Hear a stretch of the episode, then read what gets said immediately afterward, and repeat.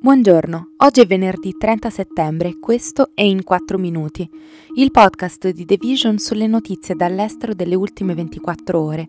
Questo episodio è presentato dall'UNICEF con la campagna Cambiamo aria, per aumentare la consapevolezza sull'impatto dei cambiamenti climatici su bambini e adolescenti.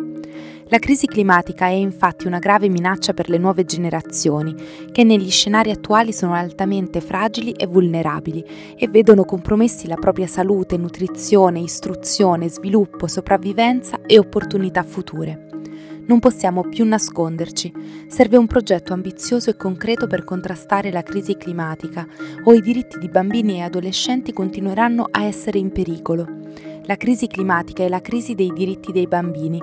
Per saperne di più visita il sito unicef.it. Oggi parleremo delle prossime elezioni in Brasile che preoccupano Bolsonaro, delle proteste di Praga per i costi dell'energia e del confine riaperto tra Venezuela e Colombia. Domenica 2 ottobre si terranno le elezioni presidenziali in Brasile, che vedono contrapposti tra gli altri il presidente uscente Jair Bolsonaro e l'ex presidente di sinistra Luiz Inácio Lula da Silva. Per mesi i funzionari in Brasile e in tutta la comunità internazionale hanno sentito Bolsonaro mettere in dubbio i sistemi di voto del paese, facendo crescere i timori che il leader di estrema destra stesse preparandosi per contestare una sconfitta elettorale. Nella tarda serata di mercoledì questa preoccupazione è diventata più reale. Con una mossa a sorpresa meno di quattro giorni prima del voto, il partito politico di Bolsonaro ha rilasciato un documento in cui affermava, senza prove, che un gruppo di dipendenti del governo aveva il potere assoluto di manipolare i risultati elettorali senza lasciare traccia.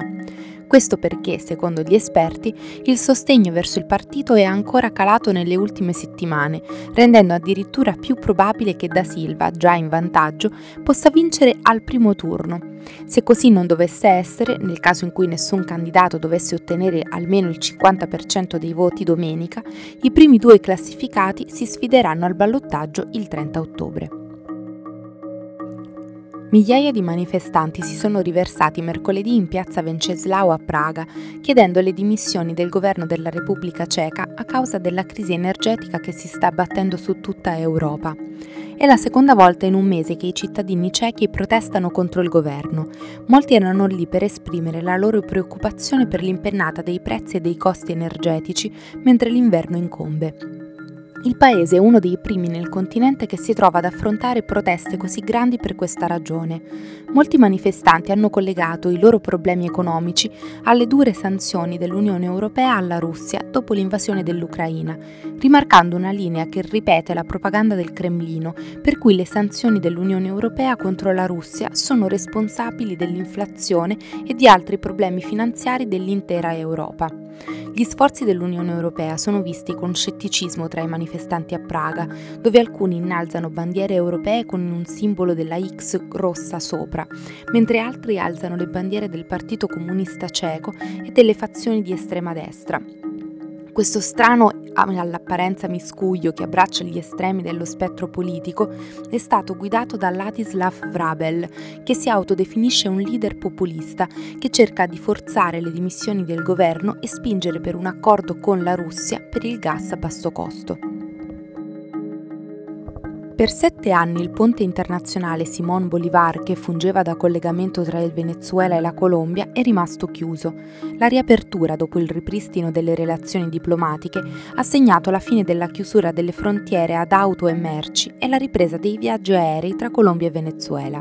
Forse più simbolicamente, secondo gli analisti, ha rappresentato l'inizio della fine di anni di crescenti tensioni. Nel 2015 il presidente venezuelano Nicolás Maduro aveva chiuso le frontiere in un tentativo, almeno ufficialmente, di repressione del contrabbando, ma le relazioni erano già attese tra il governo socialista di Maduro e la Colombia, alleata degli Stati Uniti.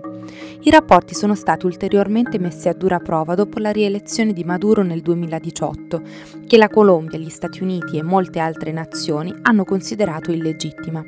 Ufficialmente le relazioni diplomatiche furono interrotte l'anno successivo. Oggi i residenti delle aree di confine e gli imprenditori di entrambi i paesi si aspettano che la ripresa del traffico merci crei posti di lavoro e riduca il fiorente commercio illegale.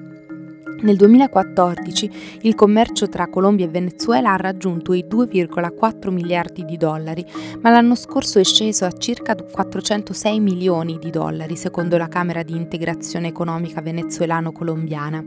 Il gruppo, con sede in Venezuela, stima che l'attività di quest'anno potrebbe superare il miliardo di dollari se i valichi non venissero più interrotti. Questo è tutto da The Vision a lunedì.